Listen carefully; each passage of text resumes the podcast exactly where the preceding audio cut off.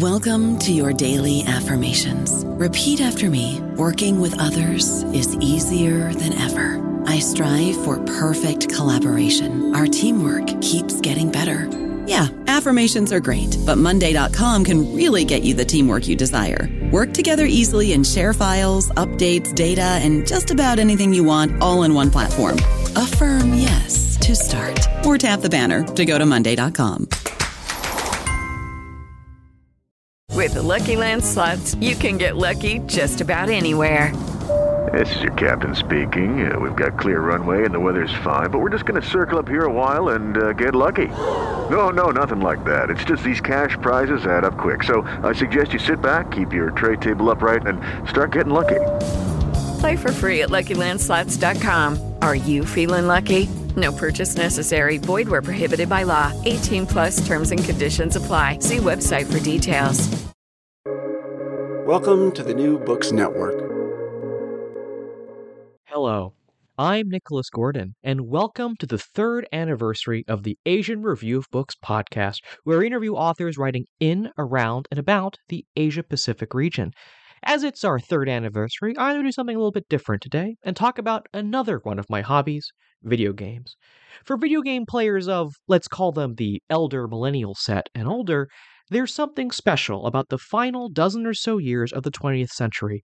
The Super Nintendo, the Sega Genesis, the Nintendo 64, and the Sony PlayStation. It's a period of technical advancement and creative experimentation that led to classics still beloved today. Exploring many of these classics, big and small, Japanese and Western, console and PC, are the entries of the Boss Fight Books series, compiled by writer Gabe Durham. Over the past several years, Gabe has invited his fellow writers to put together short works on the classic games that stand out in the medium's history. As of this interview, the 33 entries in the series span from 1976's Breakout to 2010's Red Dead Redemption.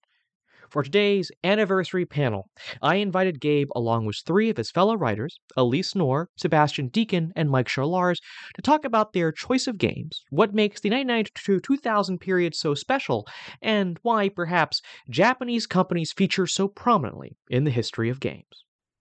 So, thanks to all of you for joining our special anniversary episode of the Asian Review of Books podcast, where we talk about uh, writers writing in, around, and about the Asia Pacific region. In this case, uh, video games.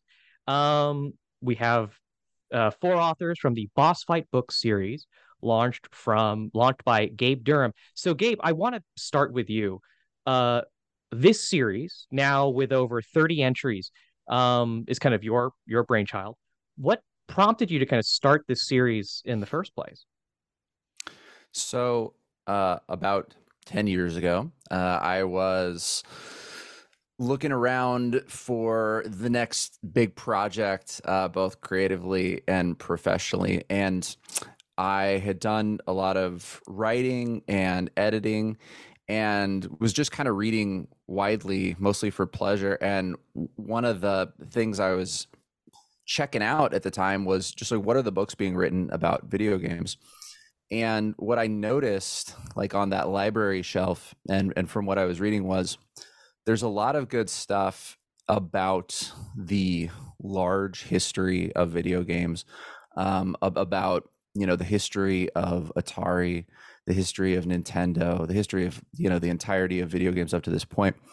Um, what there wasn't was a lot of book length, deep dive criticism and history that could take the time to just enjoy getting into the complete history of an entire game.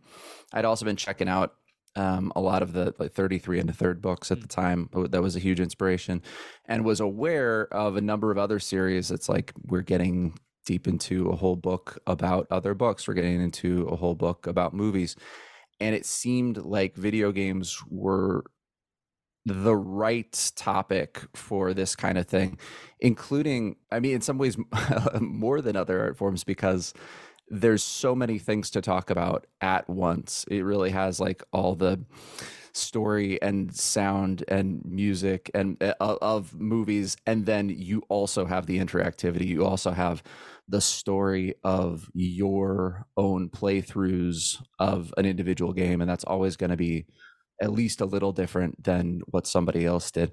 So as I searched for it at first, just to see if uh, there were some cool books I could read, uh, I was surprised that there were not. Usually, when I have a good idea, um, it's it's already been shared with a lot of other people, and the thing exists. I just wasn't paying attention to it.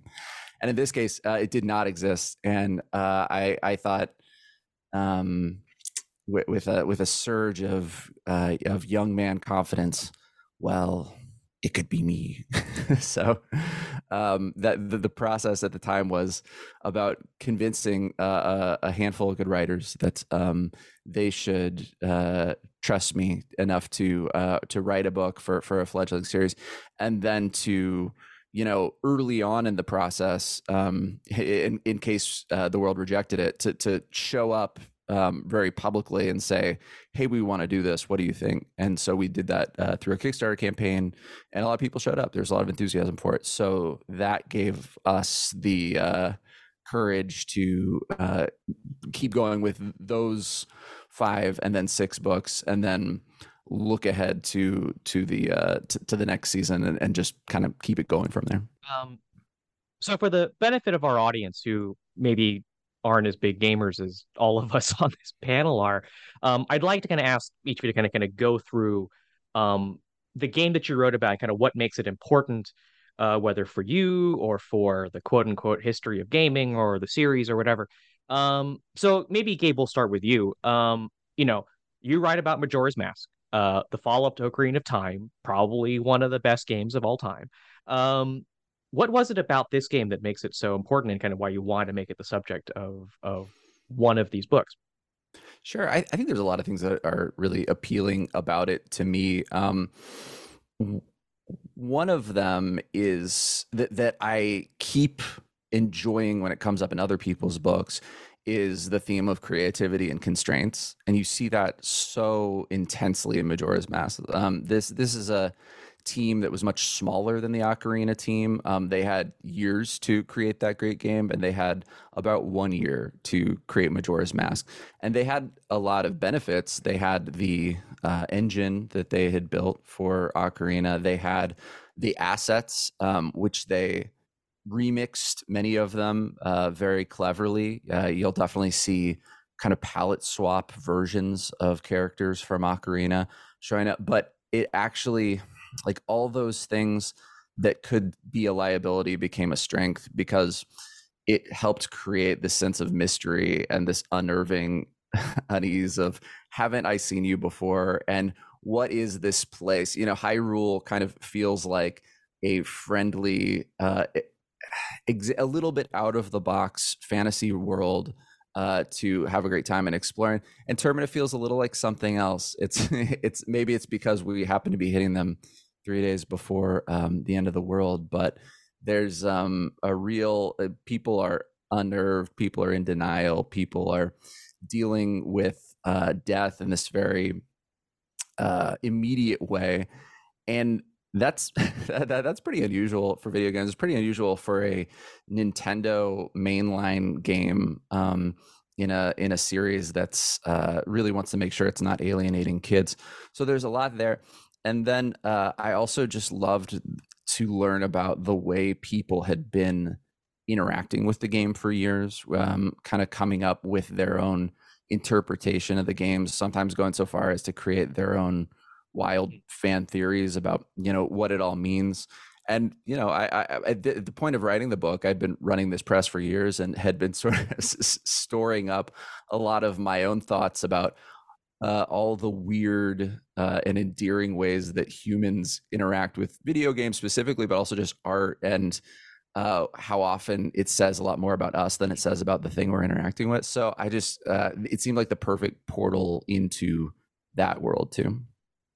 Um, so Alyse, you know, you're you wrote about uh, Super Mario Brothers three a game so anticipated they managed to orient a very bad film around it the wizard. Um yes. but but your your take on this game is is is quite personal. You kind of weave in a lot of of your own um story into into this book as well as talking about the game's development process. Um what makes this game so important? Well, like you said, I I pitched the game and I started with with wanting to write about this game because of my personal relationship to it. It's the first video game I ever played. Uh, I played it with my dad growing up before I could even read. He had me on his lap playing Super Mario Brothers 3, and I have such fond memories. He he later, you know, my parents got divorced and he moved away, and so I have very nostalgic emotional memories of of playing with that uh, playing that game with him while he still lived in the house with me. And then I went on and played it with my little brother and with my best friend in college.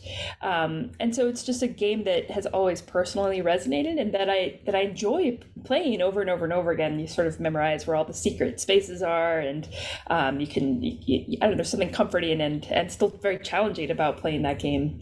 As I started writing the book, um, I through the research process realized um, what I would not have known when I was four, which is that um, first of all, as you mentioned, the game game was just a truly blockbuster phenomenon in terms of um, sales uh, for the time, but also, like you mentioned, hype. Um, so this game had the first truly massive marketing campaign behind it. The the Wizard, the feature length, uh, very bad film that was um, basically a ninety minute commercial for Nintendo products. You know, there was a TV show, there was a breakfast cereal, there were toys, there were Happy Meal toys, um, and also the development around this time of Nintendo Power magazine, a um, basically uh, Nintendo product catalog that kids paid to get. Um, so just Nintendo at the height of its powers, um, and um, a, a, game that everyone played um, at all at once, and that everyone seemed to be talking about on the playground, and that, that brought us all together. Just a really important moment in gaming history. Um, and then also, you know, at, the more I examined the game and, and heard from game designers and game historians, the more I realized that yes, I have nostalgia about this game, but also it, it is one of the most beautiful and well designed games of all time. It's a game that today's designers look to as, as inspiration, um, especially for uh, tutorialization, um, pacing, flow state. And so it's one of Shigeru Miyamoto, um, Nintendo's sort of most famous designer. It's one of his earliest, you know, genius works. Also, the last game that he was really hands on making before he went on to become more of a manager and even some would say mascot at Nintendo.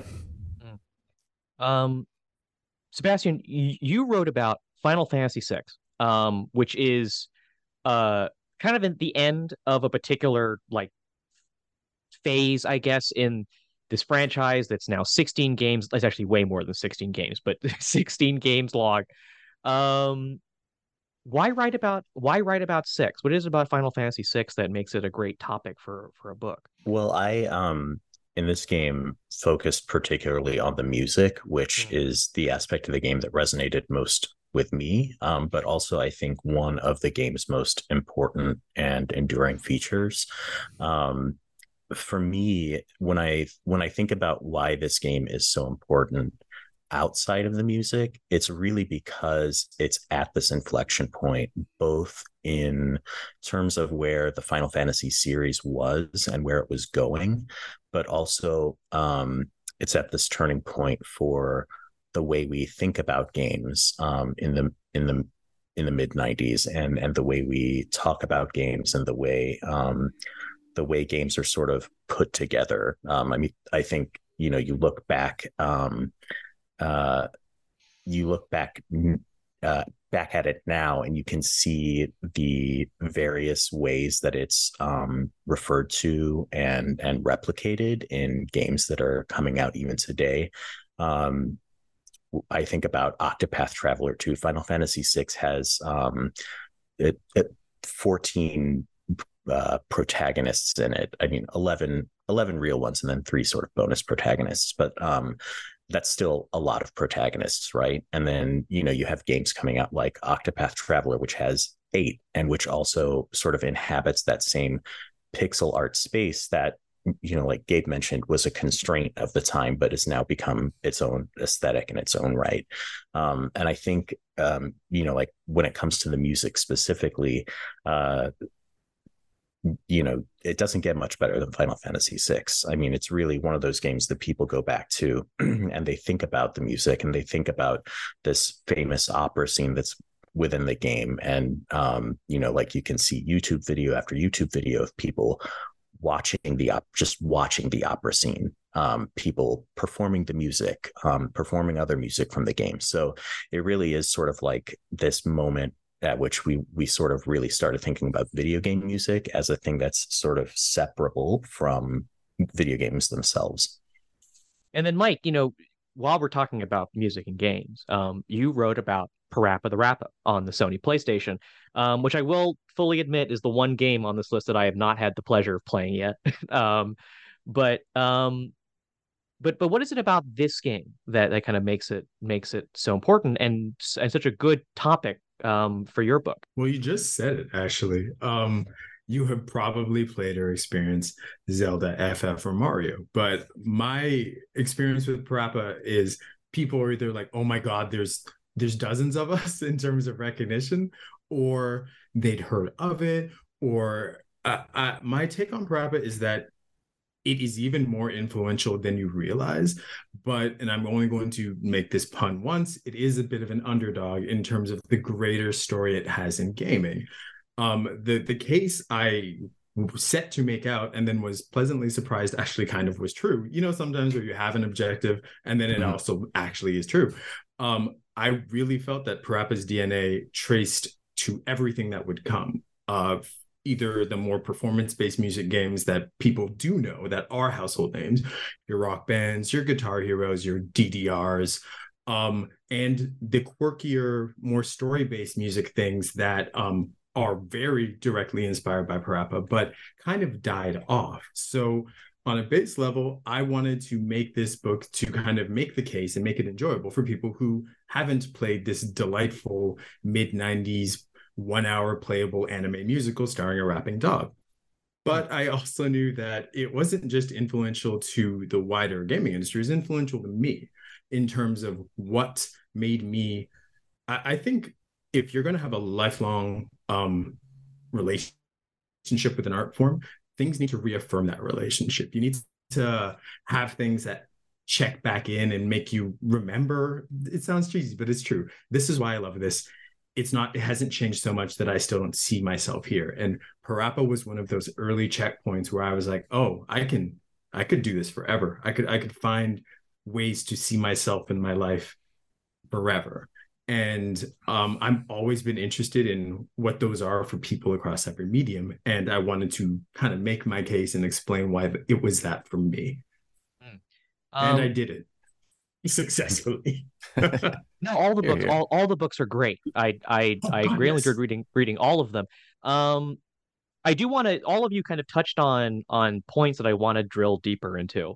Um, but before I do that, um, a question kind of kind of for for the panel. Anyone kind of jump in here. You know, the the earliest game we're talking about is Mario Bros. 3, which is from 1989. The latest in Majora's Mask is from 2000. Um, you know, Parappa's from 96. Uh, Final Fantasy 6 is from 94. Um, Alyse, you also read about GoldenEye 007, which was from 97.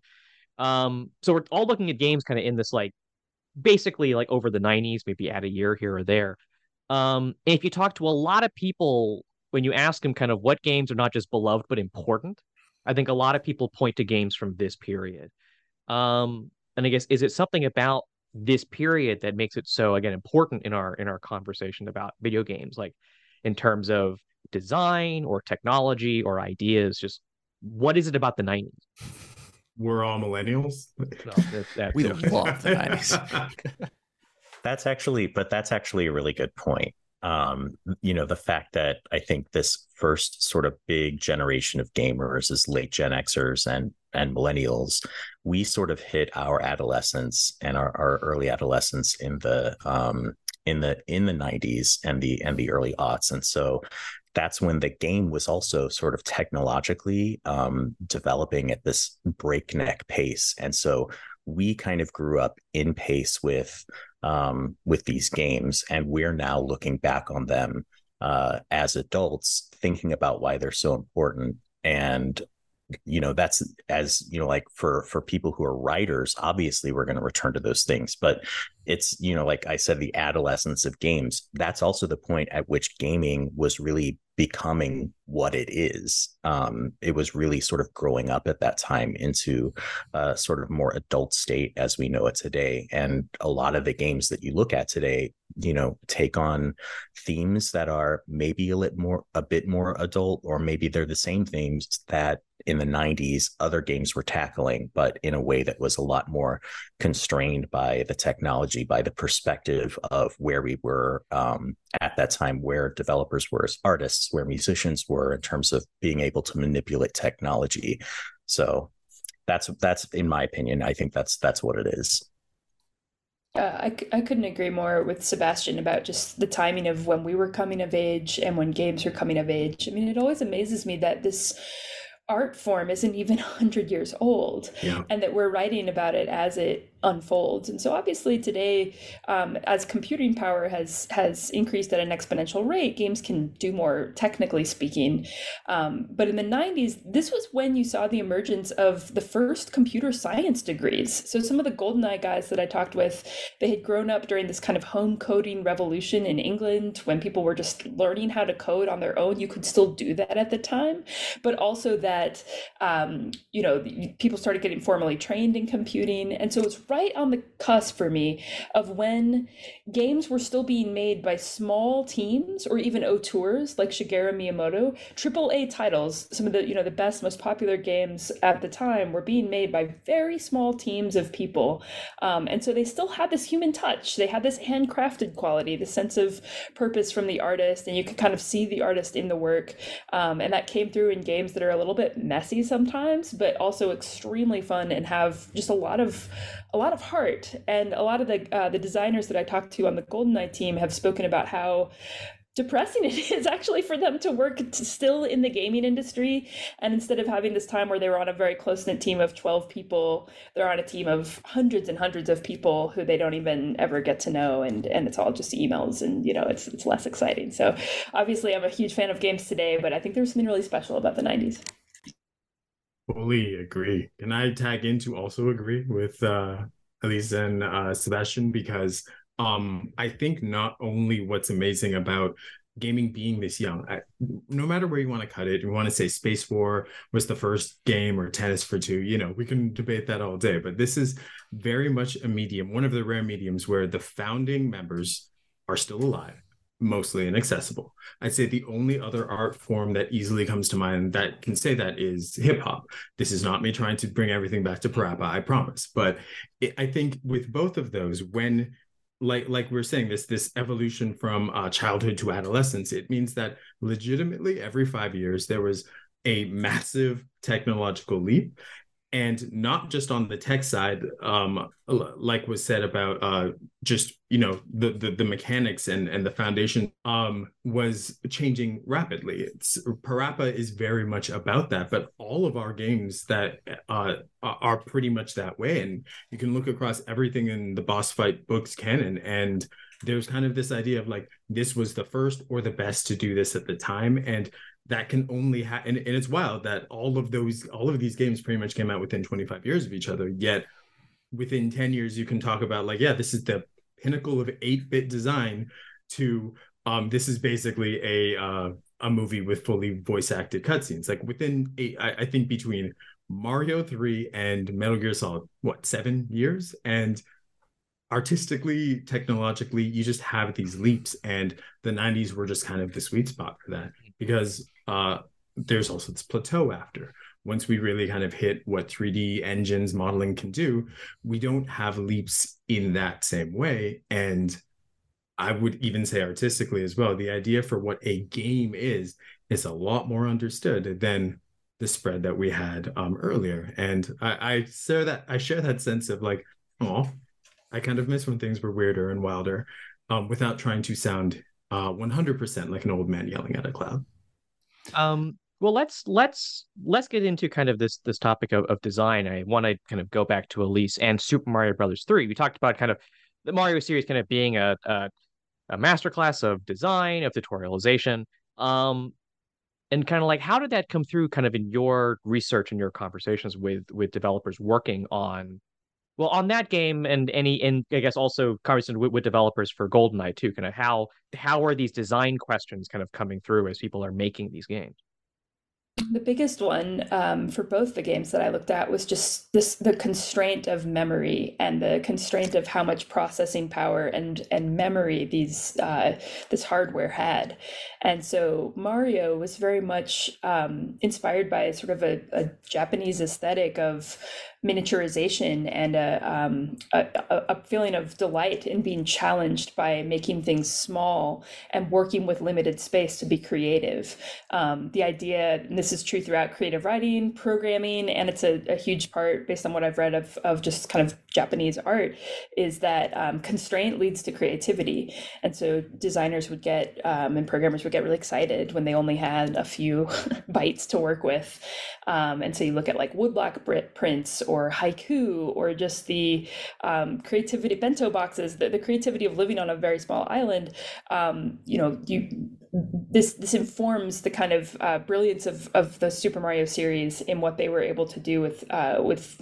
It's because of how much limited space they had that they had such creative decisions. Um, and so that that continues on i think as, as long as um, the hardware was really limited um, the, the software has to you know there's there's not space to, to use text to teach the player how to how to play the game um, there's not space for an extra level that's like the tutorial level we have to get them on the ground learning how to play the game in level one one um, so we're going to do that through where we place the pipe where we place the block where we place the bad guy we're going to help them intuitively figure out that they can fly fly um, if they pick up a leaf, which is, you know, um, so so there's all these kind of really really creative ways of of guiding the reader rather than telling the reader, rather showing. Uh, why am I saying readers? Because I teach too much creative writing. Showing the player how to play um, the game through the game itself. Um, to kind of shift shift topic, um, Sebastien, you you mentioned the opera scene in in your conversation about Final Fantasy VI.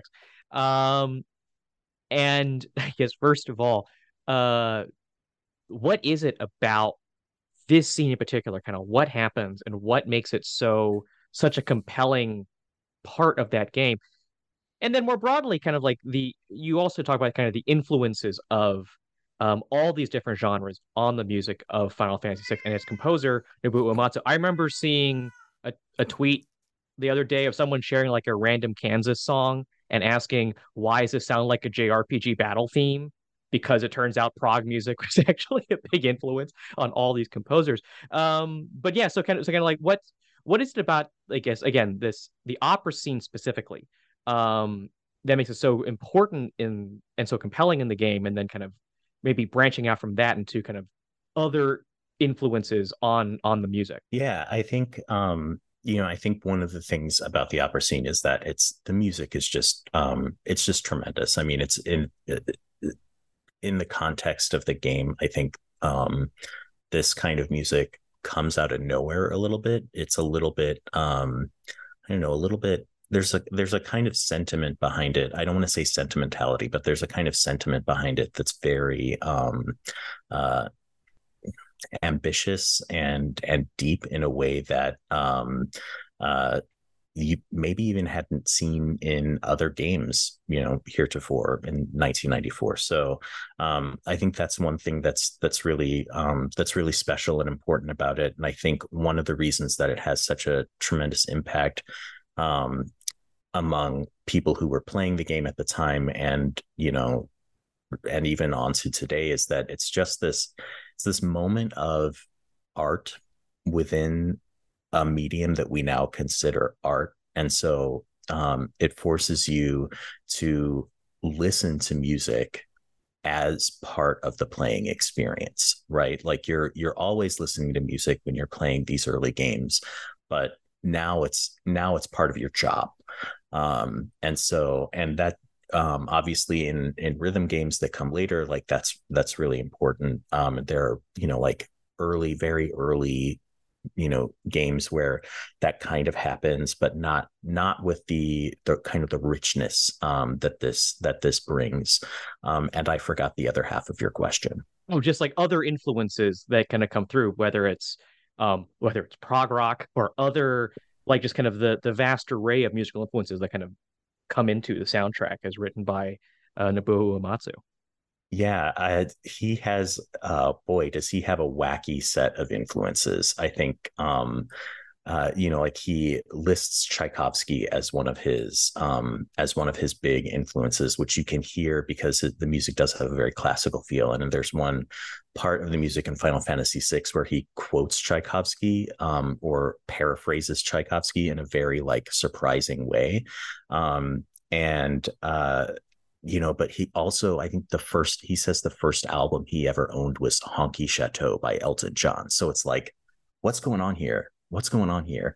Prog rock is a huge influence for him as well. And so I remember as I was writing the book, I was I was um, on a road trip with my husband, and he was just like he had this playlist of music that his parents liked playing, and this song um, by Boston came on. I I for the life of me I can't remember the name right now, but the song by Boston came on, and I started hearing like the organ introduction to this, and I was like, hang on a second.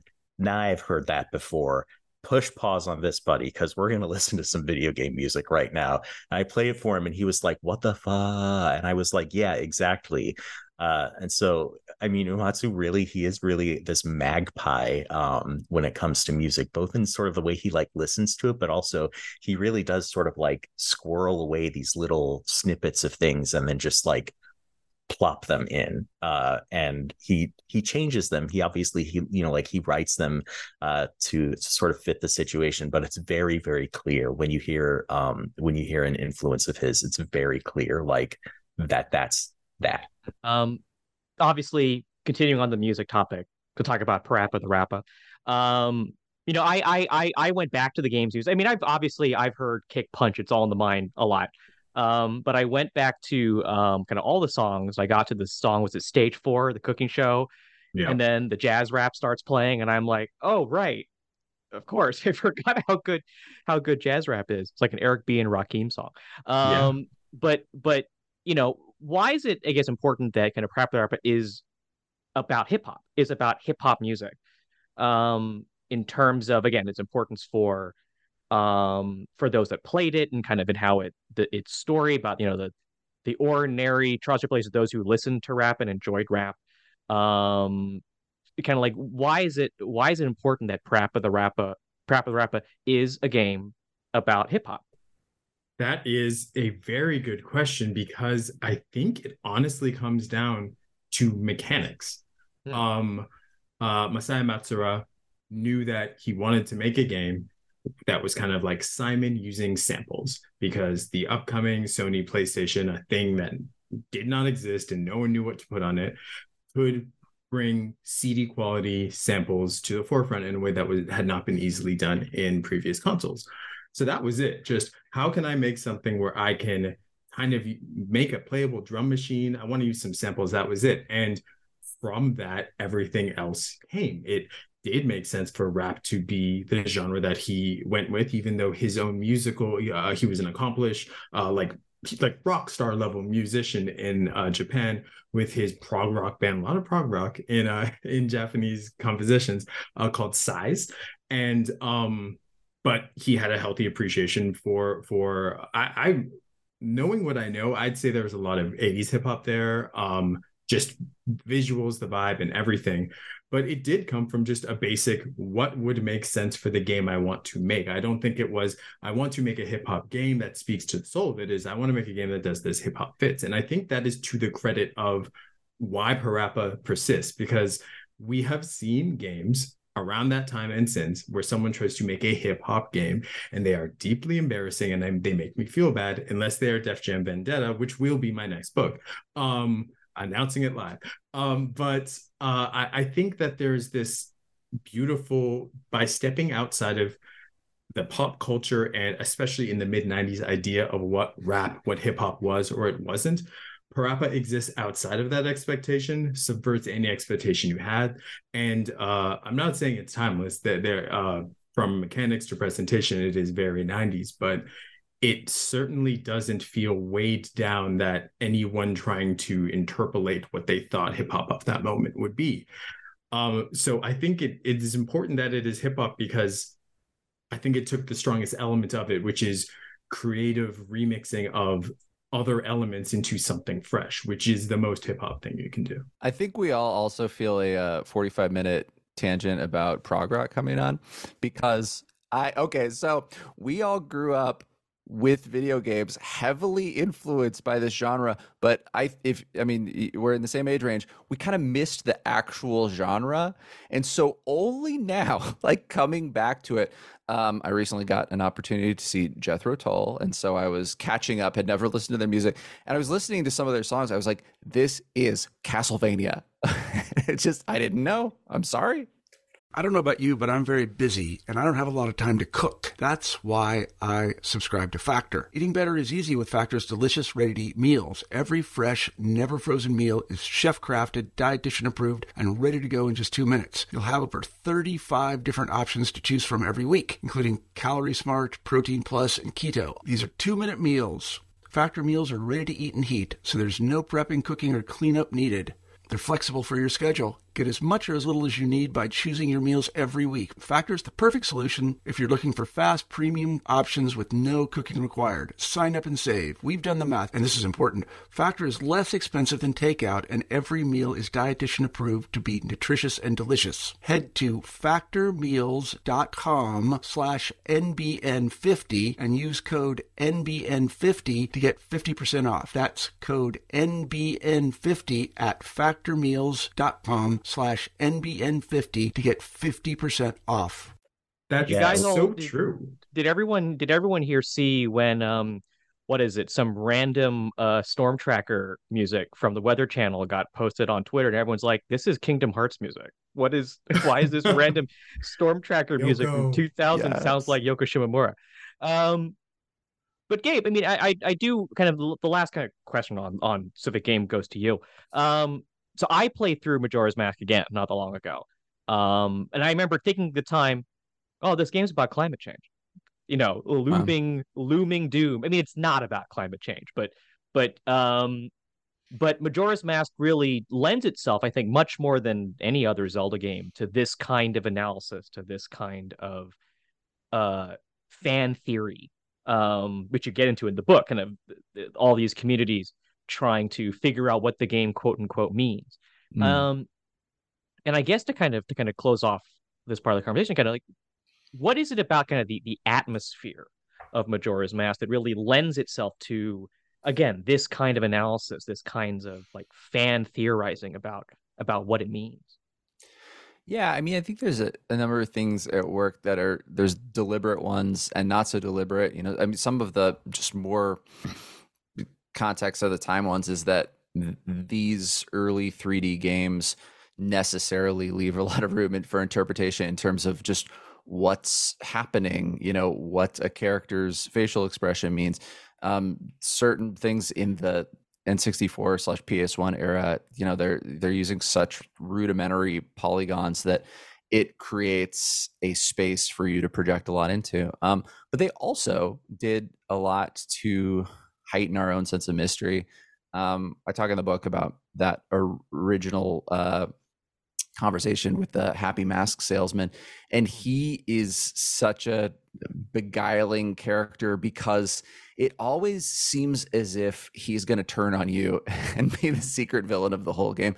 The way he's acting is so shifty and strange, but he actually turns out is a good guy. He just wants his mask bas- back and it possibly feels a little bit of responsibility for um, all this uh, apocalypse that's going down because of uh, because it was stolen from him, and and yet like there's it, it, it can be so hard to tell what anybody's motivations are and when you're going around clocktown which is, is a great kind of introduction to the world of the game and because it's the hub city and you're meeting so many of the characters right there uh, immediately you start to see their frame of mind shifting throughout the three days. So there will be characters who are totally in denial by day one who are shaking in their boots by day three.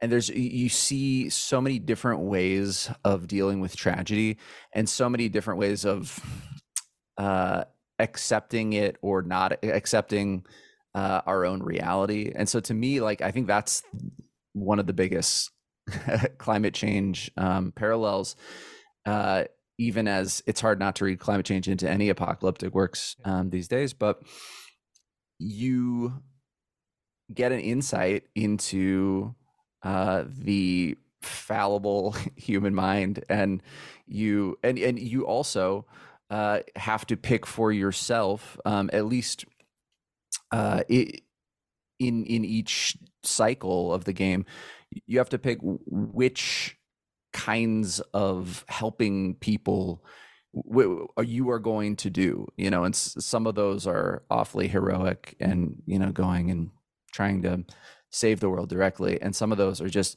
addressing very human needs of people that you care about and the game to its credit does a great job of not prioritizing one over another and not getting to like this is main quest this is sub quest it's all just possibilities for you. You know this awful thing is happening. What do you want to do about it? All right to kind of close off our our the inter this this panel you know one question again kind of for anyone that wants to take it on. We are the asian review of books so i am going to ask a question about asia. Um you know um, all the games we've talked about today, with the exception, well, GoldenEye is kind of a mixed case, um, but they came from a Japanese developer, Nintendo, Square Enix, Sony, um, and while this hasn't always been smooth, I think I know a lot of developers came out and said the term JRPG was something that they were really uncomfortable with for a while. Um, but Japan's, you know, it's a key player in the industry. You know, um, games from Japan seem to be part of a small subset of media, you know, maybe alongside anime and recently K-pop, that's kind of broken through kind of uh, Western and U.S. hangups about consuming something that's foreign.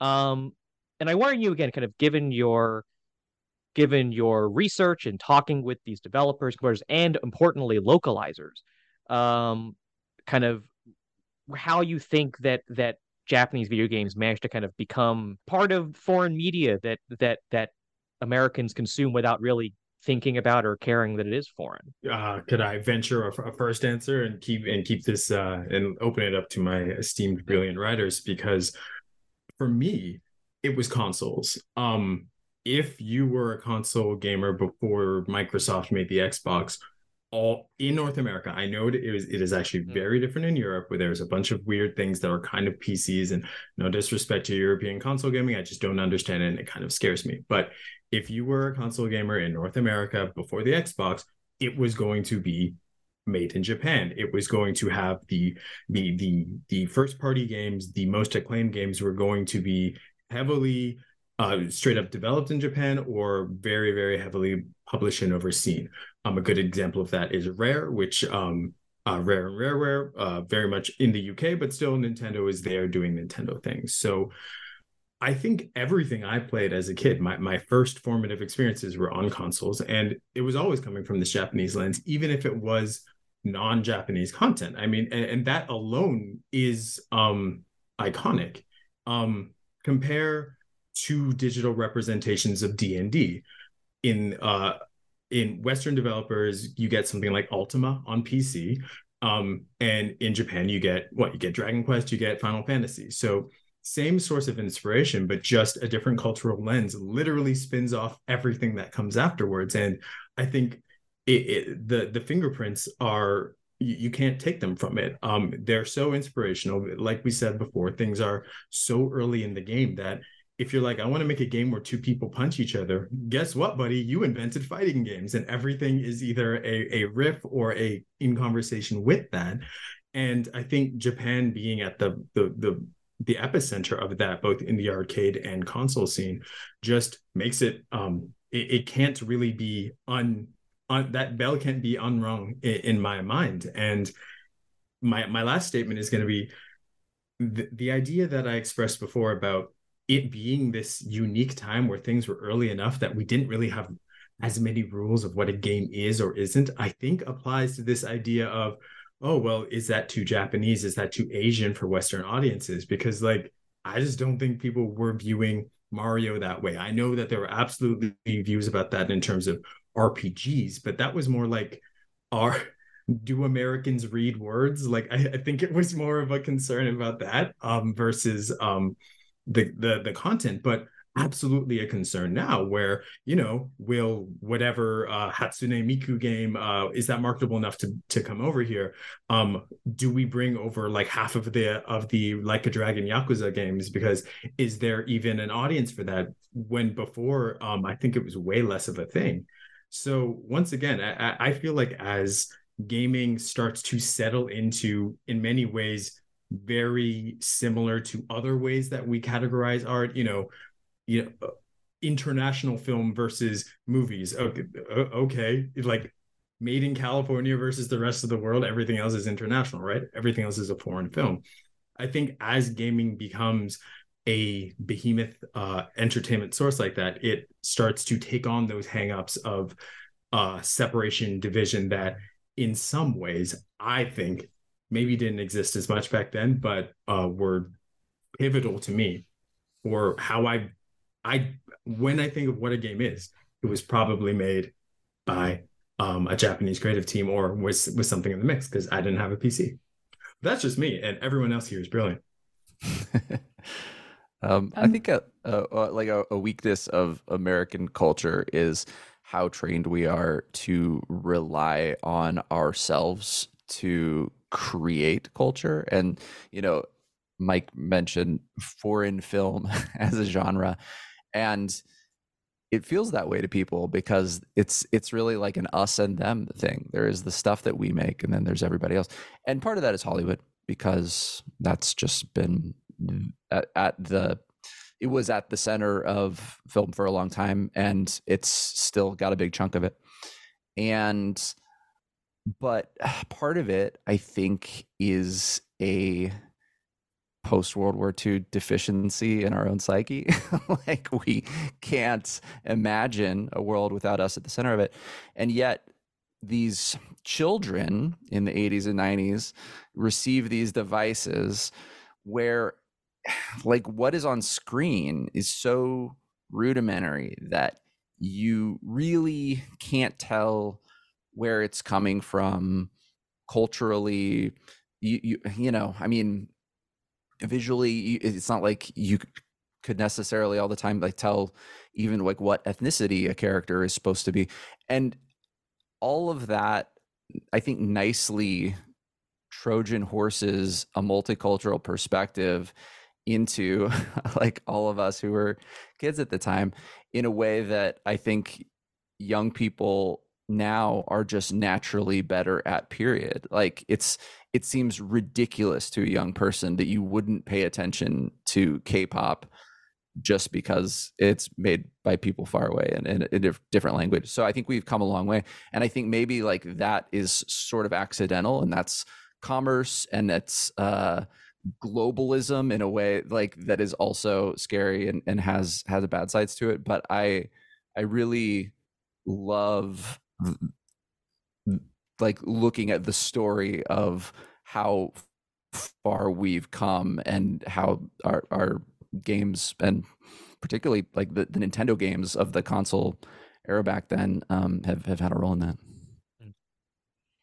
I want to piggyback off of what Gabe just said because I do see, especially you know, in, the, in those games of the '90s, um, Japanese culture mitigating against all of American culture's worst tendencies, right? So instead of having these scary macho warriors, you know, you had Samus, you know, revealing that she's a woman at the end of the game, or you had, um, you know, a guy in a raccoon suit. I mean, it's just goofy and sweet, and, and all that comes from Japanese culture with Tanuki Mario and, um, you know, Bowser as a kappa and all these sort of folklore, like this rich folklore and history and, um, the the proximity of magic to our world and idols and um, all of that is just infused in the Mario games, um, and then gets hybridized with the fact, right, that he's a Brooklyn Italian plumber, and we kind of get to make fun of Americans a little bit. In GoldenEye, um, the British developers uh, were mandated by Shigeru Miyamoto and Nintendo corporate to tone down the violence and make it less bloody, less glor- less gory, and so you have um, this silliness and this goofiness and sort of softness in GoldenEye that uh, the developers say is what makes it persist to this day. So that comes out of that post World War II um, anti-violent uh, element of Japanese culture in this direct opposition to this macho American gun culture. And I think it's really important to point out that in the 90s, anti-Japanese rhetoric and hate crime, violent hate crimes were through the roof in America, really mirroring what we're going through today post-COVID with anti-Japanese violence. Um, and so when you read these historical documents about where American audiences are trying to figure out what's going on with Nintendo, um, they're using phrases like Nintendo's taking over our culture. Sony and you know Nintendo and all these Japanese cultures are brainwashing our children. And I mean the, the books are like how how Nintendo is making zombies out of our children. And that corresponded with hate crimes. And, and I think that's really important to point out. And I'll, I'll I'll, add um, just sort of like I don't know, harkening back to things that a lot a lot of folks have said. Um, there's like this idea of cultural exchange to me in video games is really interesting because when I think when I think about the music of video games, it's very much in uh, uh, um, an idiom that um, you know, like Americans and Europeans understand because a lot of it really comes from the like European like western tradition of music and so there's there's that sort of backward exchange that i think is really interesting and sort of the way the the role that you know like european classical music plays uh, in japanese culture i think i'm sure someone has written like a thesis about it. I'm sure you know there's been a lot of there's been a lot of thought put into that. But what's what's really interesting to me uh I'm, I forget he was talking about um, the uh, like the Dungeons and Dragons aspect of of video games. Oh, it was Mike.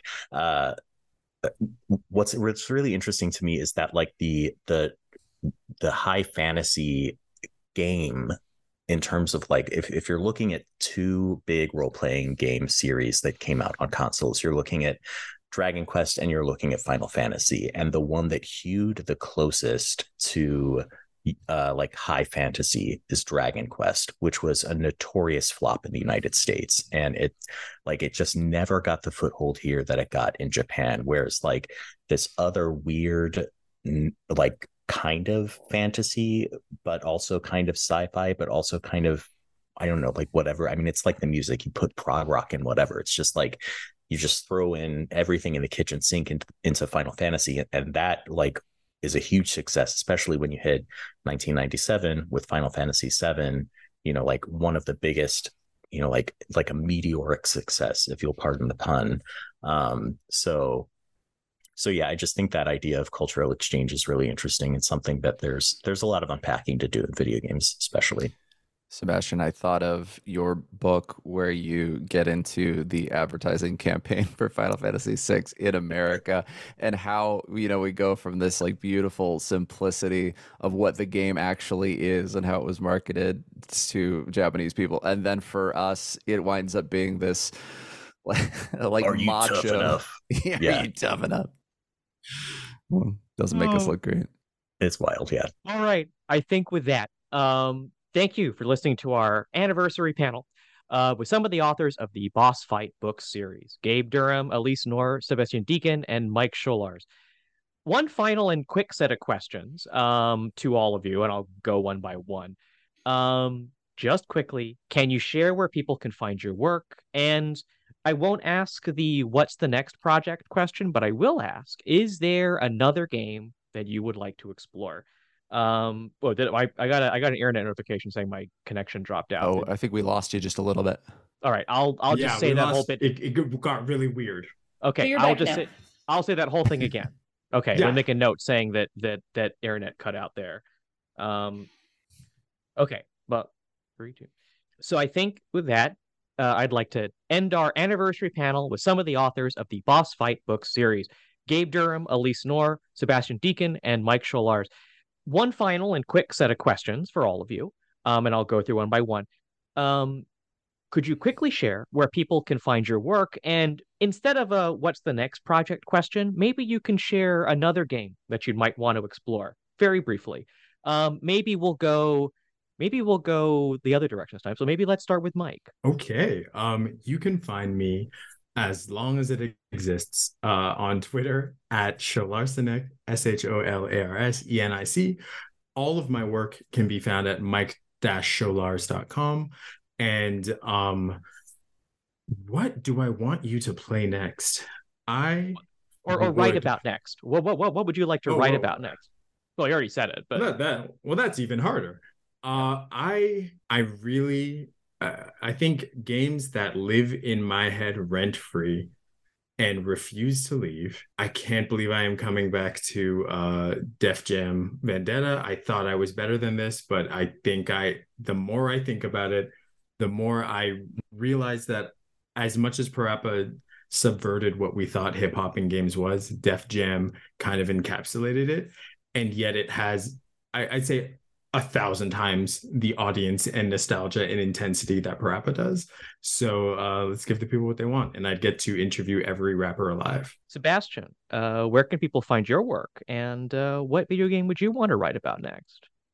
Uh, you can also, as long as it exists, find me uh, on Twitter at Sebsational. Um, that's sensational, but with a B.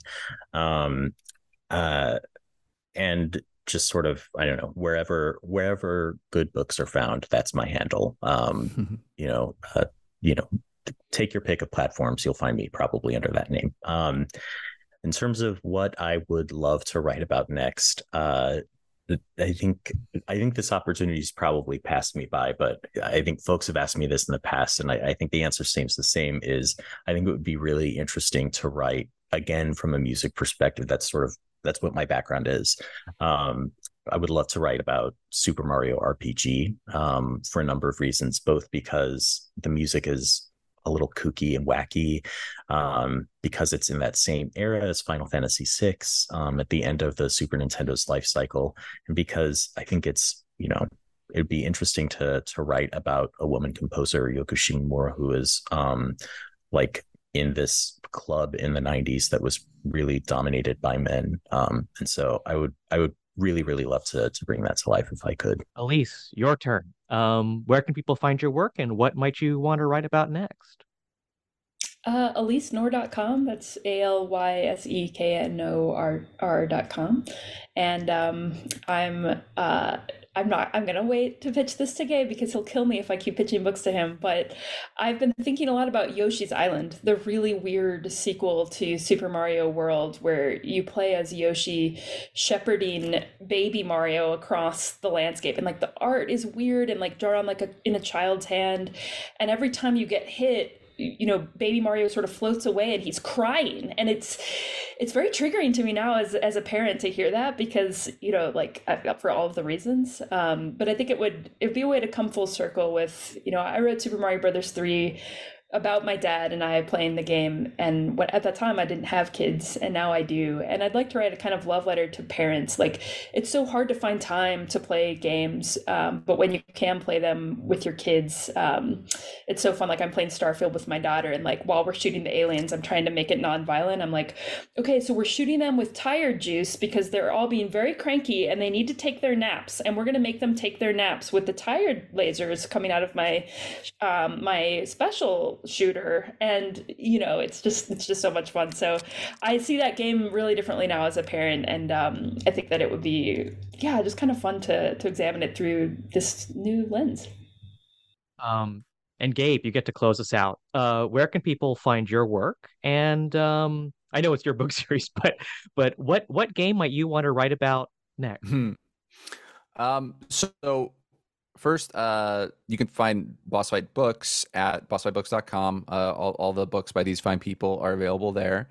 Um, we are also on Twitter at Boss Fight Books, and um, currently um, kind of squatting on every social media platform until uh, the the Great Reckoning, um, in which maybe another one will reign supreme, and then we'll kind of focus our attention on that. For now, it's still mostly Twitter, and um, Uh, I'm I'm at GabeDurham.com. Uh, I'm at Gabe Durham on Twitter. Uh, and I think for today, I'm gonna say uh, Slay the Spire. It's a game that I've spent so much time actually playing.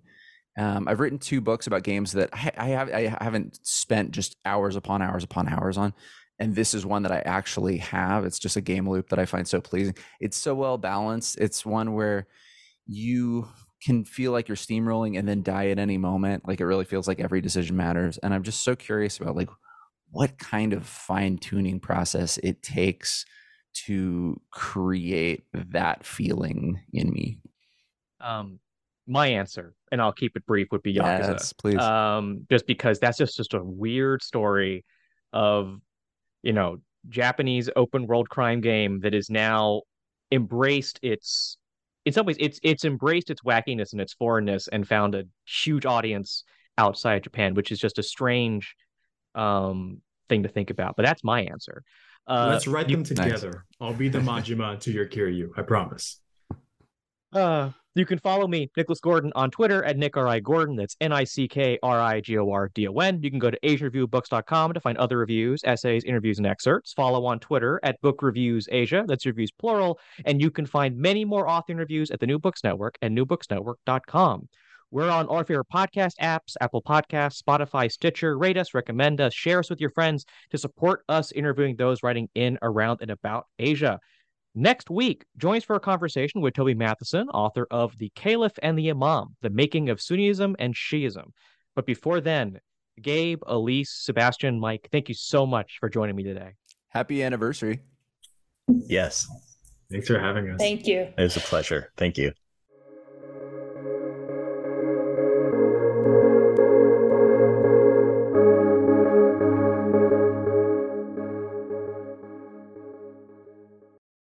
Lucky Land slots, you can get lucky just about anywhere. Dearly beloved, we are gathered here today to. Has anyone seen the bride and groom?